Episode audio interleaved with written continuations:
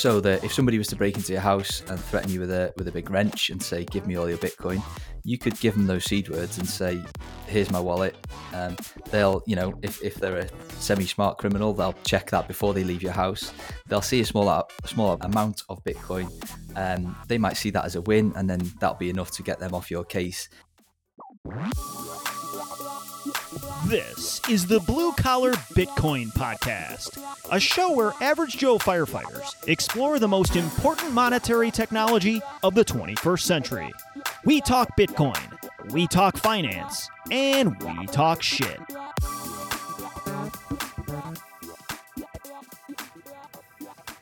Thanks for joining us again here on the Blue Collar Bitcoin Podcast. We've got a great discussion for you today with Bitcoin QA joining us. QA is a privacy and security expert. He has some of the most in depth guides around for securing your Bitcoin using coin joins, multisig wallets, nodes, Lightning Network, you name it. On his site, bitcoiner.guide, he's got some of the best. We highly recommend you check that out. We barely scratched the surface of all the information QA has to offer, but we took a successful stab at explaining seed words, hardware wallets, software wallets, and multisig setups. With all this in mind, it's always best to remember that more people lose their money by making stupid mistakes than will get robbed or hacked. So be careful, practice this stuff, don't get out over your skis, and experiment with small amounts of money. If you are in the market for a new hardware wallet or signing device, check out the Passport. It's a new hardware wallet that QA has contributed to developing. It can be found at foundationdevices.com. If you want to follow Bitcoin QA on Twitter, his handle is at Bitcoin underscore QA, and we are at at blue underscore collar BTC. You can also send us an email at bluecollarbitcoinpodcast at gmail. Enjoy the show. All views and language expressed by the hosts and guests in this podcast are solely their personal opinions and do not reflect their employers or organizations they are associated with. Do not treat any of the content in this podcast as investment advice or as an inducement to follow a particular strategy. This podcast is for entertainment purposes only. Bitcoin QA, welcome to the Blue Collar Bitcoin podcast. How are you today? I am well, thank you, gents. How are we both doing? Uh, we're doing well. Uh, fantastic. We, it's funny. Like, um, for the longest time, I've been listening to Odell on TFTC and uh, his podcast, and he's he's said so much about your website, Bitcoiner.guide, that uh, I just assumed it was his. And so we had this yeah. whole, and I think this happens to you quite a bit. Actually, I've noticed it. It does a yeah. lot on Twitter. It's been one of those things where after I made the mistake, and there was that whole issue of like giving credit to someone else. And I was still suspecting at the time. I was like, I think this is maybe a nim he's running, and he doesn't want people to know. For sure, That's a, I actually thought that, but clearly, you're uh, you aren't Matt Odell. So. Definitely not. D- despite what the rumors say, I am not Matt Odell. Um, but uh, I, yeah, uh, quite a few people have made that mistake, um, and, and I'm kind of thankful for him. Uh, uh, shilling my stuff for me because it means that I don't have to be be sort of that guy on Twitter that's sort of shilling his own stuff all the time. Matt kind of does it for me, which uh, which is kind of nice. I'm going to tell you guys right now. I'm not Josh. I'm not convinced he's not Matt Odell. I think there's a very I think there's a very real possibility that uh, this is a really cunning and brilliant voice disguise. Yeah, Matt espouses a British accent in uh, an enlightening and engaging way. The the best part of that is if my theory there is indeed true that we are talking to Matt Odell, we now have a scenario where Matt Odell has had a series of conversations, hours worth of conversations with himself. yeah, he might uh, be able to yeah. pull it off. I've uh, I've started to make a habit now that um, that when Matt shares something on Twitter of mine, that I comment underneath and just uh, comment and congratulate him on how great the the guide is. I will say I listened to your we both listened to your recent uh, discussion with him on Citadel Dispatch. Extremely good. We will link that in the show notes. Um, a very exhaustive, thorough, and helpful exploration of a lot of introductory Bitcoin themes for for noobs and intermediates to dare I even say experts alike. So well done, and we'll link that in the show notes.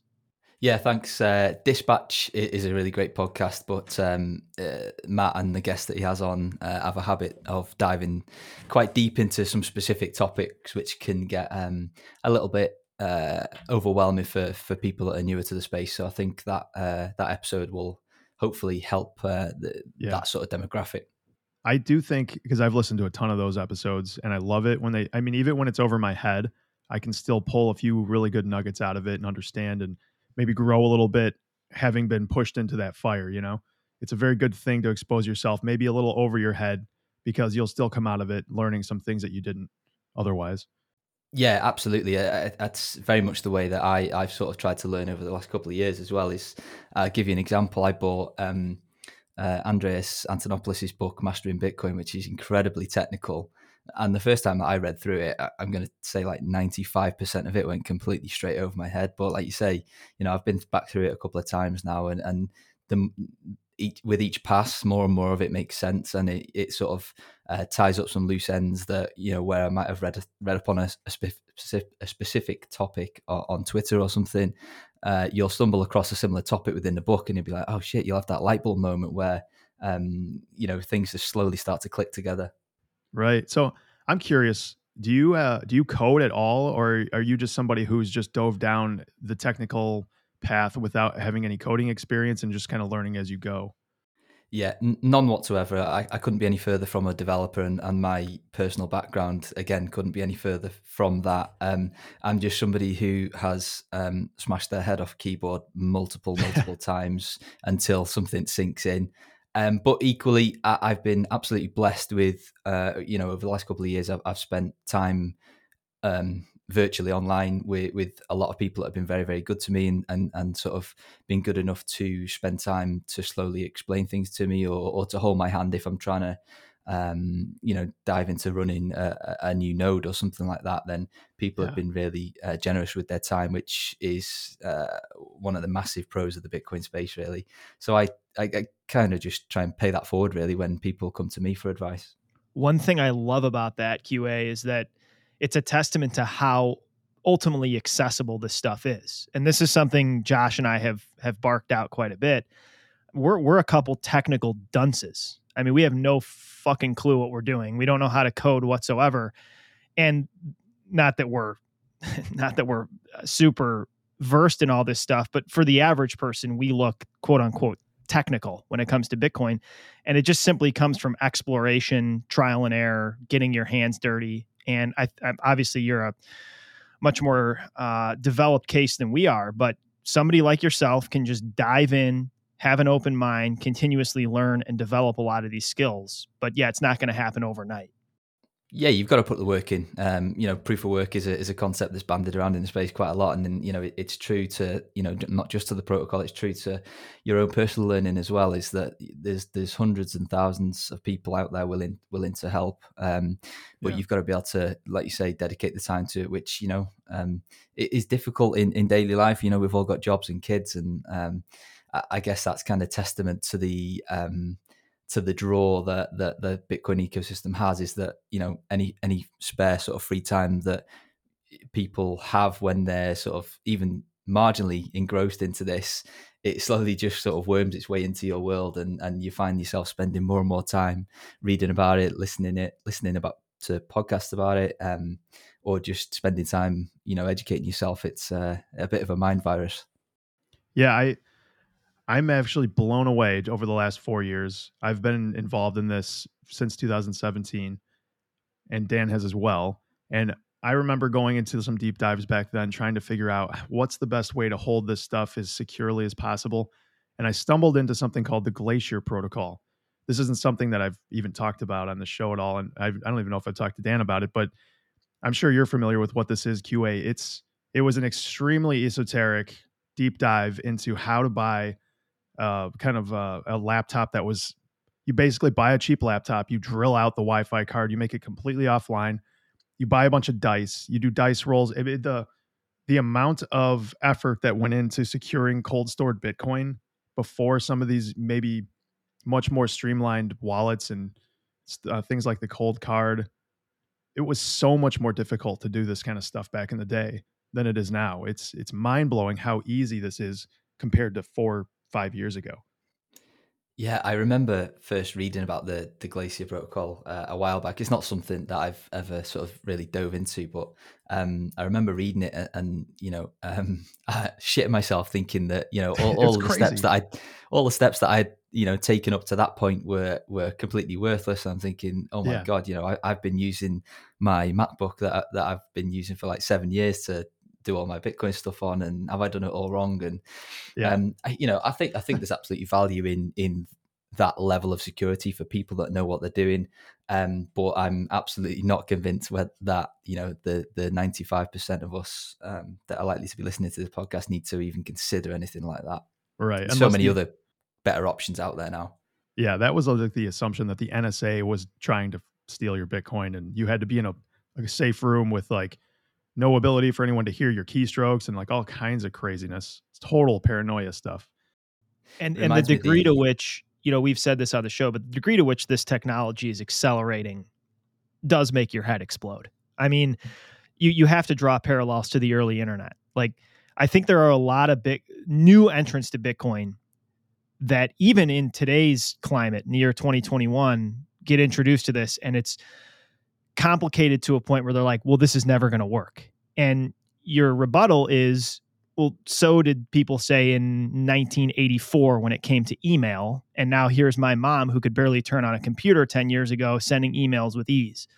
So these things are going to taper off in terms of complexity. Uh, but overall, I agree, Josh. It is wonderful. I mean, this stuff is is accessible to damn near everyone with a brain. Like if you if you go on BTT, BTC sessions and just follow an eight minute video, you can do this stuff.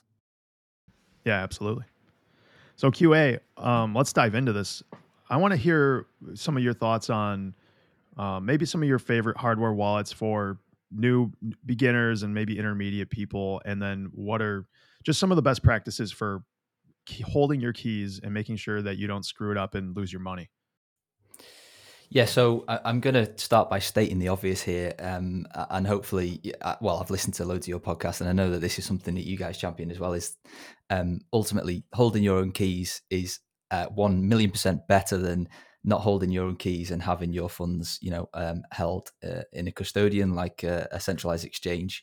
Um, I, I personally think that even if that's in a mobile wallet, it's still distinctly better than leaving it on an exchange because you, you have essentially got uh, a massive amount of third party risk where they could um, withhold the access to what's rightfully yours. Um, at, at, will. Um, you know, they could ask for more uh, information, or they could, uh, you know, God forbid that you know th- these uh, cases are getting uh, fewer and far between, thankfully. Um, but the exchange could be hacked, they could be insolvent, they could be um, running on a, a, uh, fractional reserve basis and not have uh, enough to pay all of their their users. Um, so having your Bitcoin in a wallet where you control the private keys uh, is kind of like Bitcoin 101. Um, so you can do that uh, using a mobile wallet, a desktop wallet, or, or a hardware wallet. So uh, speaking about hardware wallets, you, you, asked me to sort of uh, state some of the, the good ones. Um, I'll start by stating my obvious bias. Uh, for those that don't know, I work for a company called Foundation Devices, uh, and we actually manufacture a uh, air-gapped hardware wallet called Passport. Um, so uh, I, am I'm a little bit biased, obviously, but I genuinely think that we offer one of the best uh, solutions to holding your keys. Um, you can essentially think of it. Um, we we share a lot of the Coldcard's uh, underlying code. Um, but we've kind of, or we believe we've packaged it in a sort of um, more approachable um, and easier to use uh, interface that might be easier for newcomers to the space to, to interact with. It's um, much like the Coldcard, it's a device that operates uh, without needing to be phys- physically connected to any other device. So you can connect it to um, your uh, desktop wallet or a phone wallet like Blue Wallet, you can do that all via QR codes. Um, you know, in a matter of seconds, uh, which yeah. uh, is QR codes, we sort of. I'm sorry. The QR codes make things so much easier too for new people because there's no having to shuffle the SD card from the mm-hmm. Coldcard back to the computer and then back again. Um, I haven't used one of those. I, I saw it and I was going to ask you about it, and I'm very interested in it, especially because they offer the ability to buy it with Bitcoin and they'll return if, if the Bitcoin appreciates in the amount of time before you receive this passport, you're going to get the the change back, right? Is that correct? Exactly. So if you if you were to order today um, and you pay in Sats, um, it's 199 dollars to pre-order. We're going to uh, ship in February next year.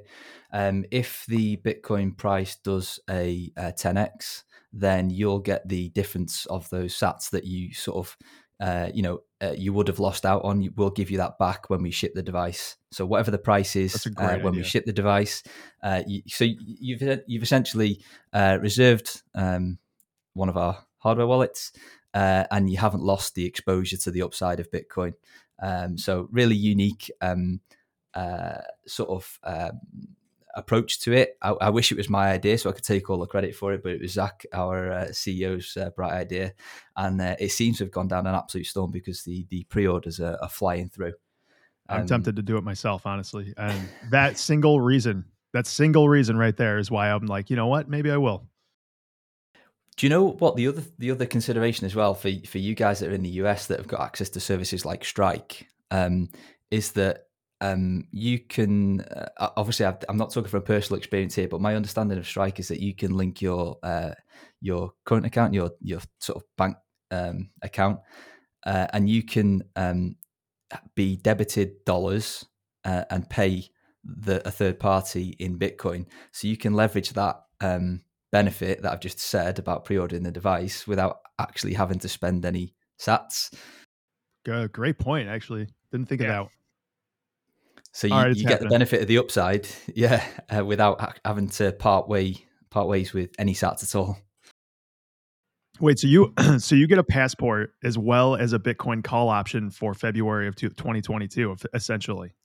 yeah, essentially, yeah, it. yeah. That's That's a good way to put it. Yeah, it's our new arbitrage opportunity, Josh. We're gonna QA. I'm gonna buy. Uh, I'm gonna buy ten of them, and I'm gonna sell them to other guys at the firehouse, and uh, I'm gonna get that exposure to that 22 call option. I think you might be onto something there. um, so just to to you know, aside from me shilling uh, my my uh, work location, um, for those that are more advanced, uh, you touched on earlier the the Coldcard um, is a great device. Um, I run one myself.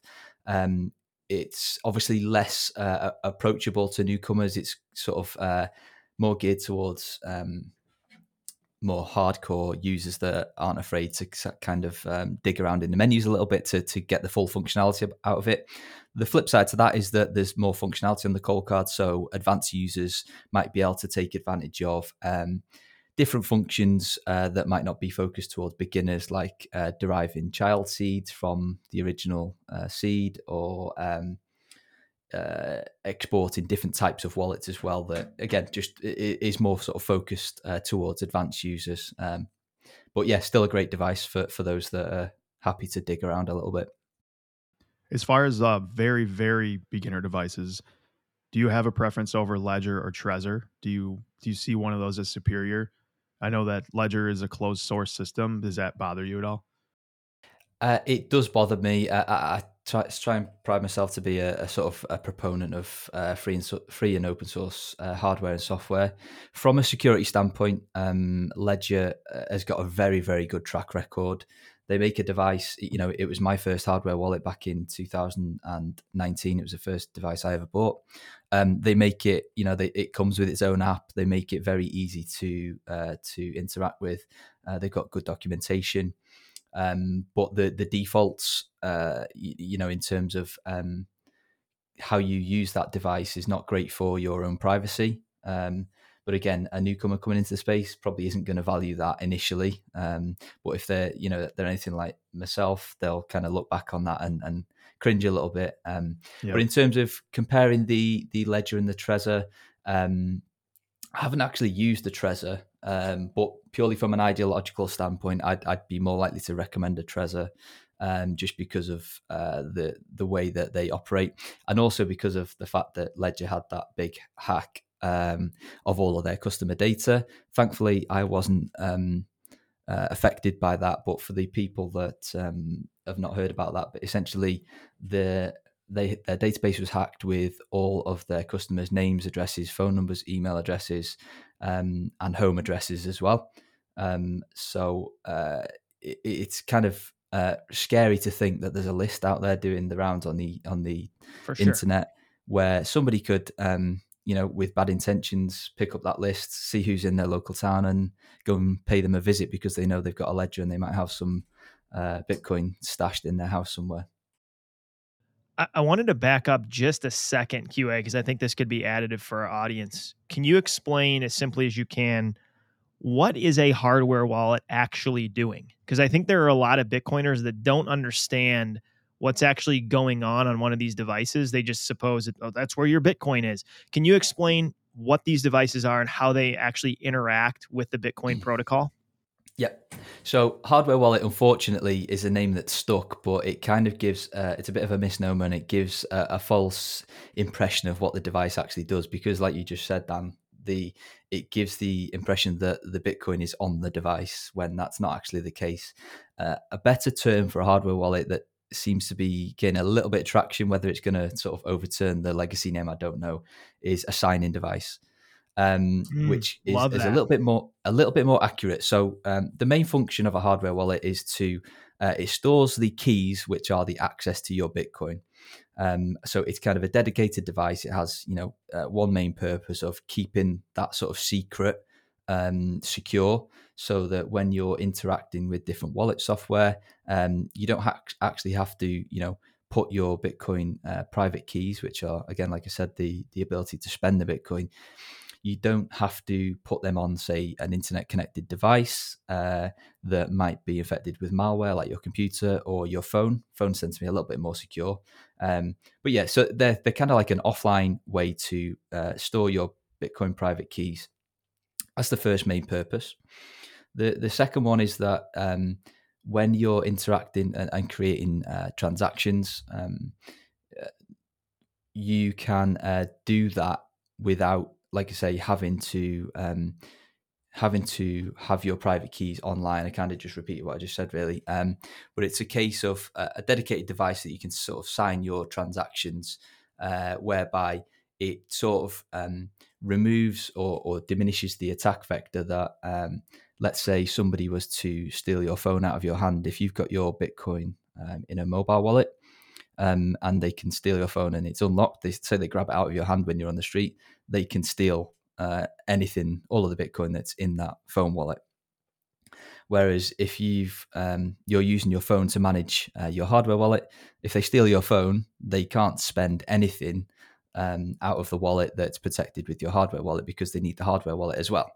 So it's that extra layer of protection where um, you know, if you've just got small amounts, um, you know, let's say you're just dipping your toes into to the space and you're buying a couple hundred dollars worth of Bitcoin to see if if you like how it works and you know just to see how things go. It doesn't make any sense whatsoever to spend another two hundred dollars on a device to store it. Right. And this is when you sort of get to the realms of you know this, uh, and and everybody's kind of different, but it's when you get to the realms of okay, I'm uncomfortable storing that amount of value um, on my computer or on my phone um, that would make a significant change to my life if I was to lose it. That's when you want to start looking at um, uh, looking at one of these devices to sort of store uh, or or, or um, manage the access to your your sort of life savings. Absolutely. So we talked about hardware wallets a little bit, what they basically do. Do you have? There's a couple of software wallets that interact with these hardware wallets that I want to get into a bit uh, before we talk about multisig.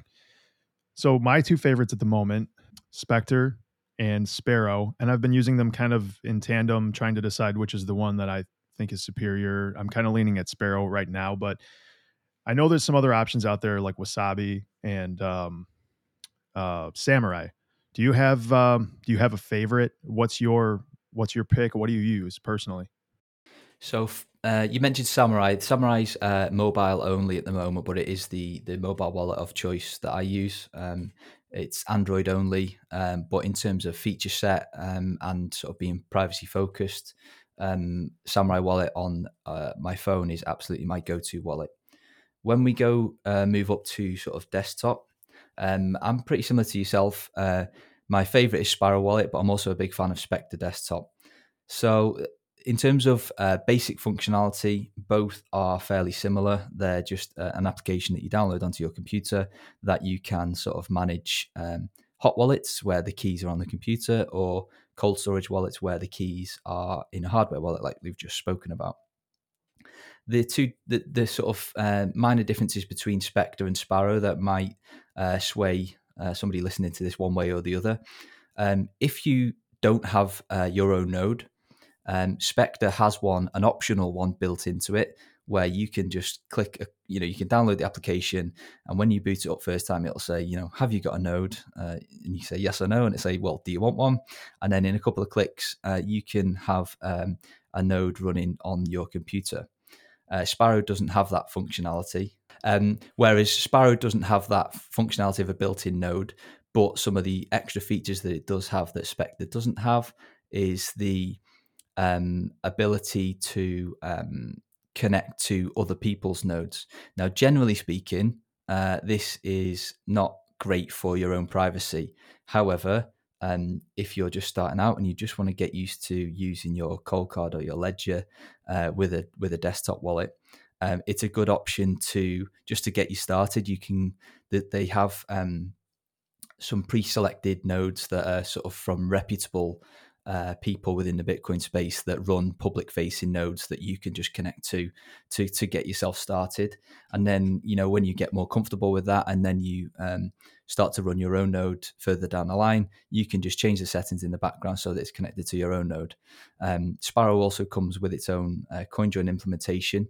Again, we're getting a bit more advanced now, but um, for those people that want to sort of improve their privacy, uh, Sparrow has that functionality as well. So um, they're the kind of main differences. Um, I, generally speaking, Sparrow also uh, has more uh, sort of granularity, so that a more advanced user can sort of um, get stuck into the settings a little bit more, uh, where they might want to tweak some of their transactions or some of the settings to just to sort of um, perfect that experience a little bit. But Spectres uh, also absolutely uh, a great sort of um, new user option you actually just sort of took the words out of my mouth with where, where I was going to go with my question. Um, there's two things I want to cover, if that's okay, to bring us back to the surface for somebody that is newer. Um, the first one is going to be how nodes and wallets interact, which you you just alluded to. So maybe if you, if you don't mind, define a node and then how a wallet interacts with a node. And then I think, gentlemen, before we move on from wallets, we do need to cover what private keys are and best practices for key management uh, before we get to multisig. Sure, absolutely. I think that's a good point. So why don't you why don't we start with what are nodes and how do wallets interact with nodes? QA. Yep, sure. So um, whenever you transact uh, on Bitcoin, be it a, a send or a receive, um, you have to do that through um, through a node. Um, so you can look at a node as your kind of um, the a good analogy is you know you need to go through uh, your router at home to connect to the internet well, your um, your Bitcoin node or somebody else, you know, if you're using somebody else's node, that is the kind of uh, interface that you would use to speak to the rest of the Bitcoin network and to be able to send or receive transactions. If you don't have your own node, then you are absolutely using somebody else's node. Generally speaking, most of these wallets will default to, um, you know, the the wallet provider will have that. They'll have again, they'll have a public facing node so that uh, it's easy for um, new people coming into the space to um, just to get started and try out the wallet. Uh, so the benefits of you know why would you want to go through the through the pain of run your own node? Um, well, kind of one of the main things with, with Bitcoin is that um, we, we uh, want to remove uh, trusted third parties. Now, if you are using somebody else's node, they are a trusted third party. Their node is the one that tells your wallet uh, how much Bitcoin you've got in theory, uh, if they were a malicious actor, they might be able to uh, tell you the wrong information so that you might think that you've got uh, Bitcoin that you don't have. Um, which, generally speaking, you know, there's there's been nothing on record of anything like this happening. But we're Bitcoiners, we're adversarial thinkers, um, right. so we, we should always strive to, yeah, or paranoid. Yes, good way to put it. Um, uh, so we the benefits of running your own node is that you're kind of you're not relying on anybody else to tell you the current status of your Bitcoin wallet, how much you've got, uh, which bits of Bitcoin are in which addresses. Um, you're kind of looking after that yourself. Hope that answers the the question in a simpler way as I can just to tie this all together really quick for somebody who's listening and might be a little bit lost because we're talking about nodes, software wallets, hardware wallets, all these different things. The basics are when you're holding your keys and you want to cold store them to keep them safe off the internet from malicious actors, you're going to your keys are stored on this hardware device. The hardware device needs software to communicate from itself to the Bitcoin network. And then the Bitcoin network is essentially your node which is connecting to the network. So you're going from the Bitcoin network, your node, your software to your hardware wallet and then back up that stack from your hardware wallet to your software to your node back to the internet to the Bitcoin network itself. So that's if you want to just kind of simply understand the throughput up and down the stack, I think that's basically, if I'm not incorrect, QA. That's um, an easy way to think about it. Yeah. So, put simply, your node is the one that kind of uh, listens out and broadcasts your transactions. The software, the wallet software, is the one that sort of coordinates it all, and your hardware wallet is the one that sort of signs off on any spends. Right on. Yeah. Here's the Dan stab at summarizing this for a just first day noob. Correct me if I'm wrong here, QA. So, your private keys are what you need to access your we'll call it balance of Bitcoin on the Bitcoin blockchain. Your hardware wallet is what holds those private keys. And then, in order to access the Bitcoin blockchain, you need to do so through a node. So, if you're not doing it through your own, you're doing it through somebody else's, which isn't necessarily a massive problem to begin with. Um, but it is something to graduate up to as you're in the space longer is to access the Bitcoin blockchain through your own node that you rely on and not right. trust anyone in between. Yep. Or a happy medium would be uh, reach out to uh, a friend uh, like Josh or Dan who might run their own node and say, can I connect to your node rather than uh, the default one on my wallet? That's kind of like a really good stepping stone uh, if you know somebody like that before you can, um, you know, dive in uh, and look into to running your own node because for most people it is quite a big step. Um, somebody who's got one, you know, or may have multiple uh, already up and running, it might seem trivial, but um, I remember when I was first uh, dipping my toes into the node world, and it was like speaking a foreign language um, because I, uh, you know didn't have a, a technical background. Um, and I guess that's where the the whole communities and podcasts and books and things like that are absolutely invaluable when you start to delve uh, a little bit outside of your comfort zones. Uh, so before we move on, let's talk uh, private keys and key management. QA, what is a what is a private key? How is it best to back it up? What purpose does it serve? So again, this is one of those terms that's kind of been uh, uh, had its um, true meaning sort of uh, whitewashed a little bit over the years. Private keys are, like you said, um, basically the you need a private key to prove that you own a specific Bitcoin, a piece of Bitcoin that is trying to be sent. Um, users today won't actually interact directly with the true the true uh, meaning of a private key. Uh, what you'll see when you set up a wallet um, and thankfully, 99% uh, of the wallets today will um, all speak the same, uh, they all uh, abide by the same standards. So when you set up a wallet, um, you'll be given um, a list of words that'll either be 12 uh, or 24 words, generally speaking. These are um, your kind of master backup for your Bitcoin so that, you know, I'll use the example of a phone wallet. So let's say you're setting up the phone wallet, you download Samurai Wallet, it, will show you 12 words on screen and it'll say, write these words down. These are your master backup for the Bitcoin. So let's say you do that, you've got them written down on paper. And then the very next day, you uh, drop your phone down the toilet and it's dead, it's gone. Well, those 12 words that you wrote down, um, once you bought yourself a new phone, you can download Samurai Wallet or any other mobile wallet, pop those 12 words back in, boom, you can see your Bitcoin again and you haven't lost anything. The principle for that is exactly the same for mobile wallets, desktop wallets, or hardware wallets, they all abide by that same standard. So whenever you're setting up a wallet, doesn't matter which type it is, you'll be presented with some words. Make sure you write those down securely and safe, well, slowly uh, as well, because people have been known to to make mistakes. Um, and then uh, I suppose then that, that's when we get into the weeds of you know, okay, great, so you've got them uh, written down on paper. Now what? The problem is these words are written down in clear text. So um, let's say uh, you've got uh, uh, a, a, nosy um, sibling. You know, if, if, that nosy sibling was to get their hands on that bit of paper and they knew what they meant and what to do with them, then they could do exactly what I've just said. They could download a phone wallet, pop those words into that phone wallet, um, and run away with your Bitcoin and spend it into a wallet where they that they control. So whilst these backups are great and fantastic, and you know, like I say, everybody uh, sing, sings off the same hymn sheet and it abides by this standard. Um, you just need to be mindful of where you keep them and the method in which you keep them as well, because paper is uh, not great at uh, withstanding water, fire, or most things, to be honest with you. So, the common approach uh, to sort of tackle that is most people stamp them into metal.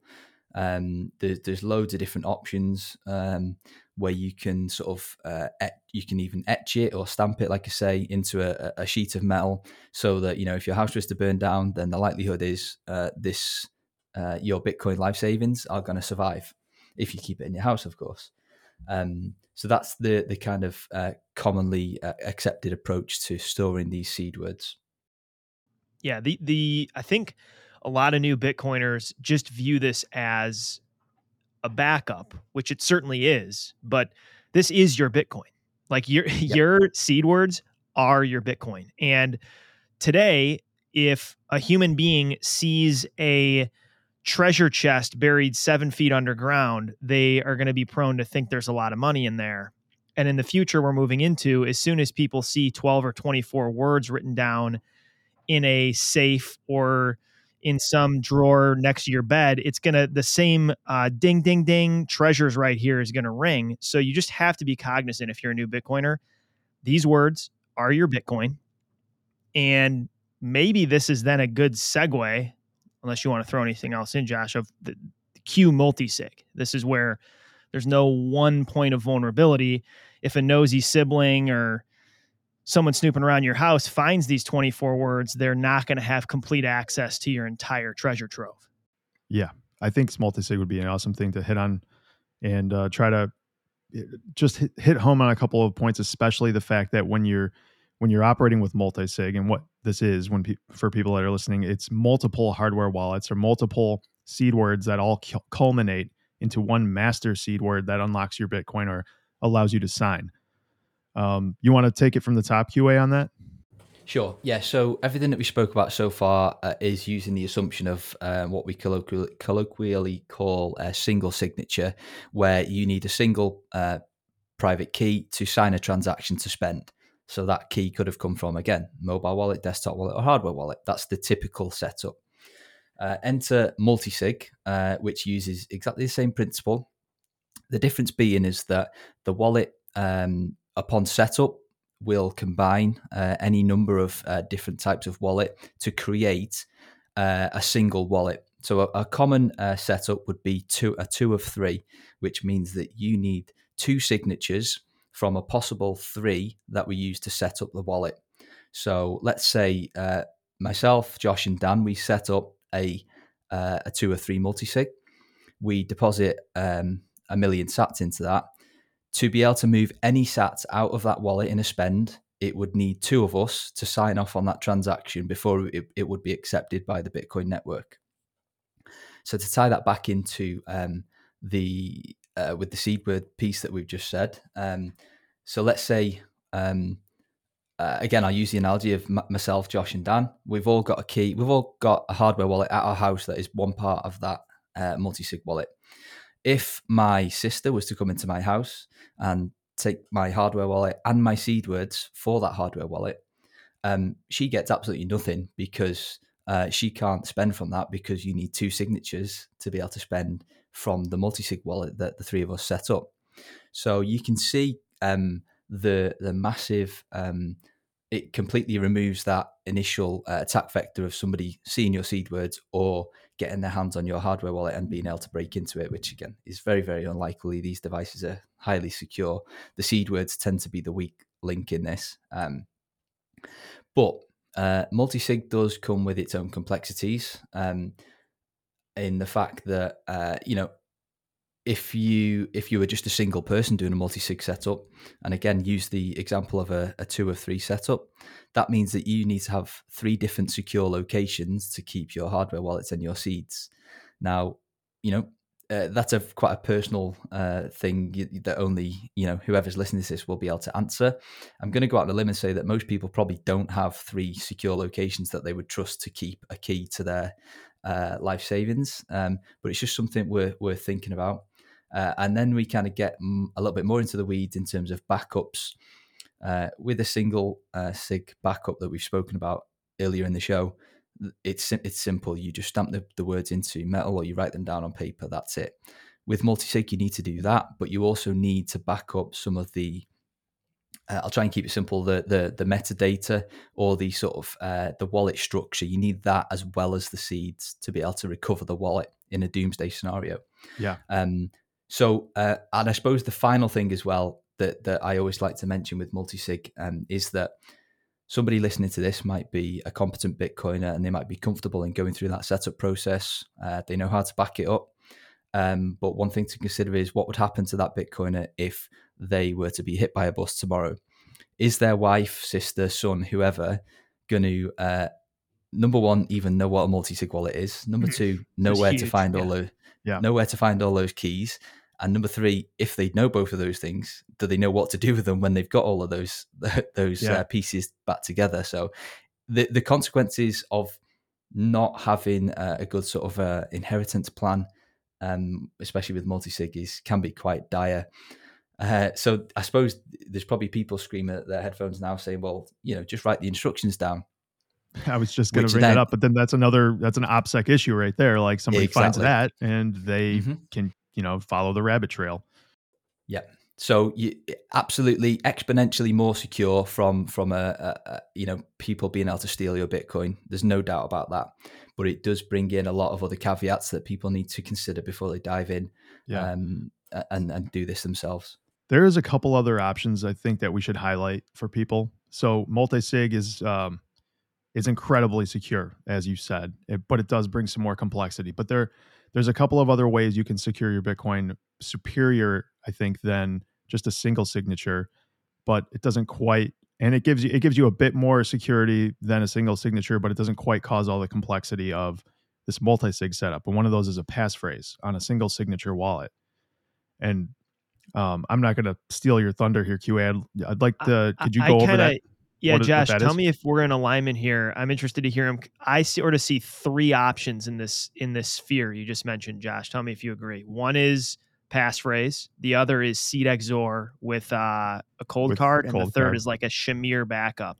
Right. All um, three of um those. Yeah, I was going to go into each one of those. So um, yeah. So uh, uh a pass a passphrase uh, for those that are listening is um, so we, we spoke about seed words. So you've got uh, a wallet will give you twelve or twenty four words when you set it up. That's the, the the normal the standard.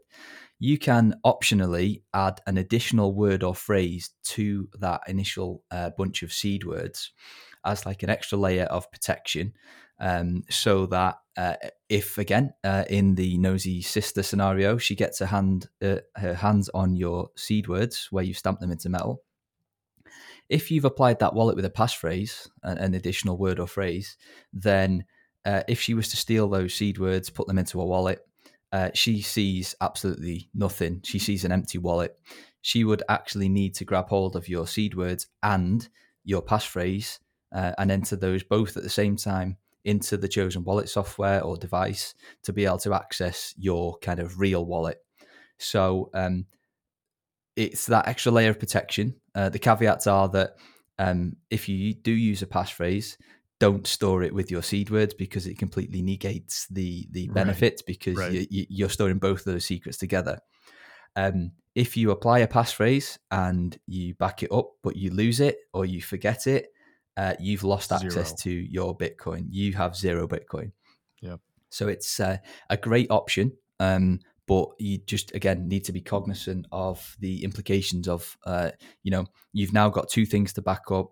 Um, so again, you need two secure locations that are not together.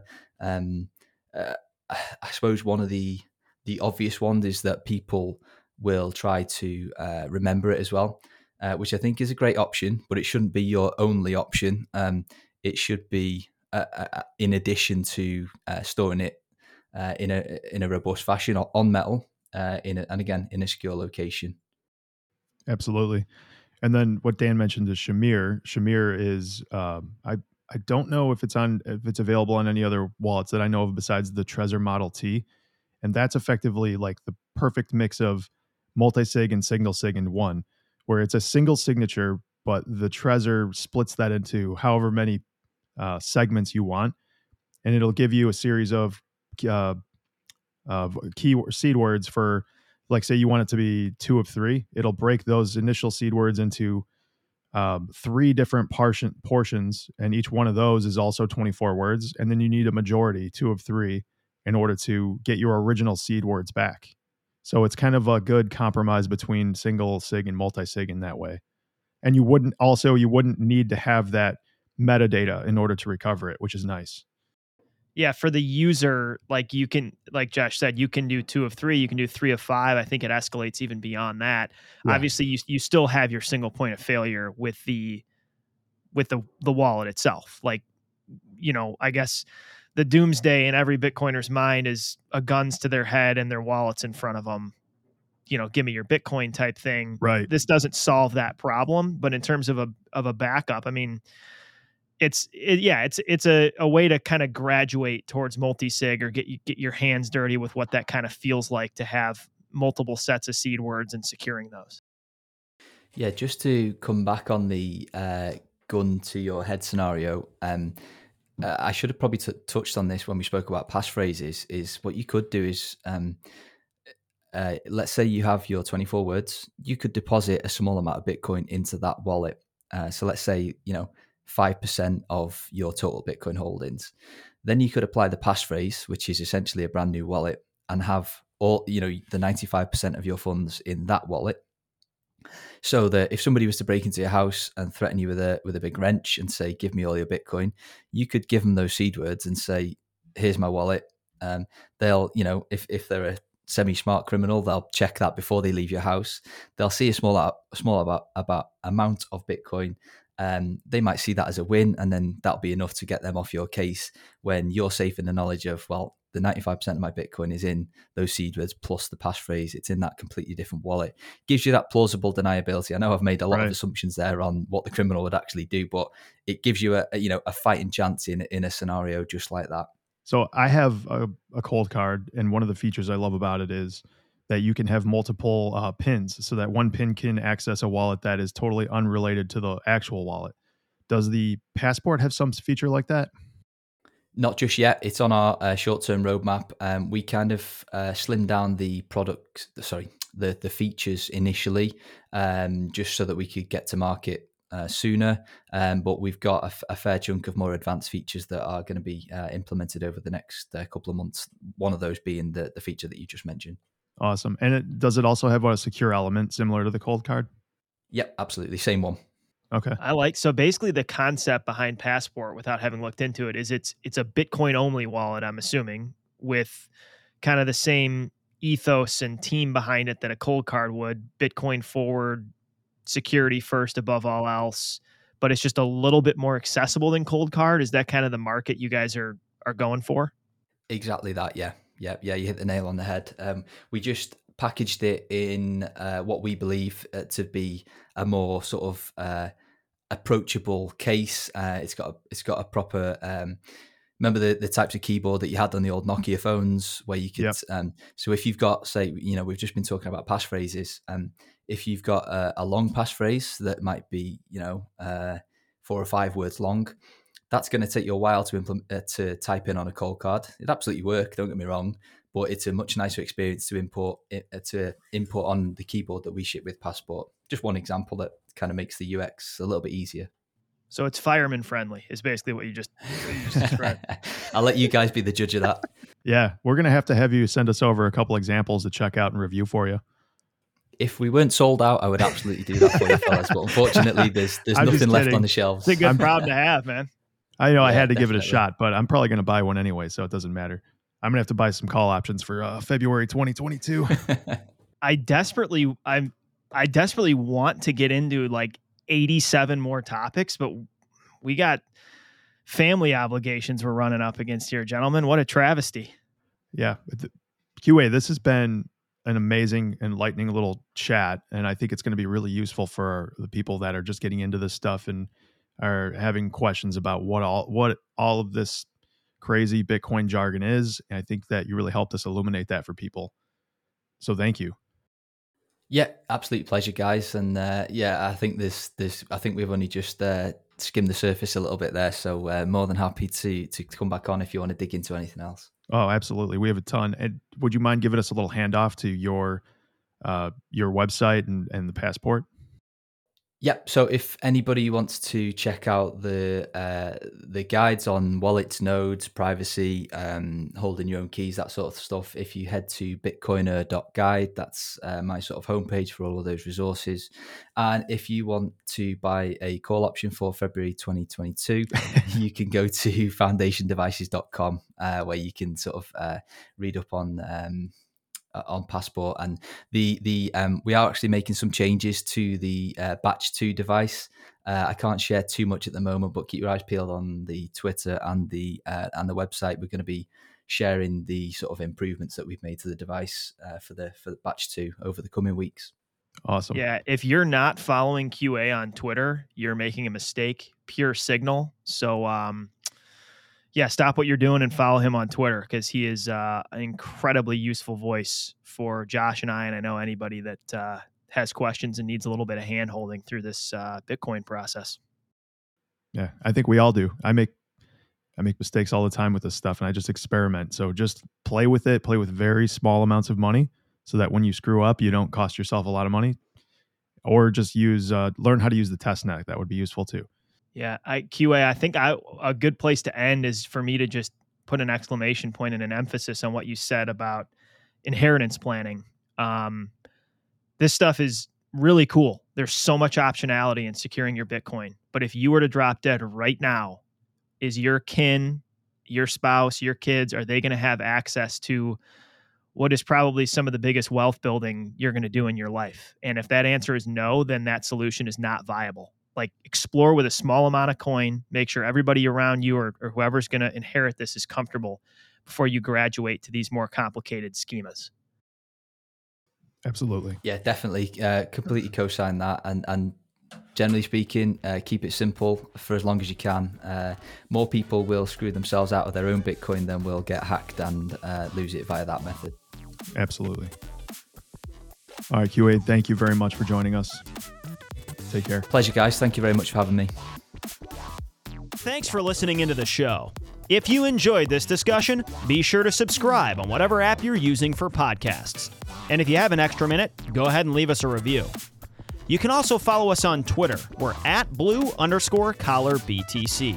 We invite questions, comments, and inquiries of any kind, and our email is bluecollarbitcoinpodcast at gmail.com. We look forward to you joining us next time on the Blue Collar Bitcoin Podcast.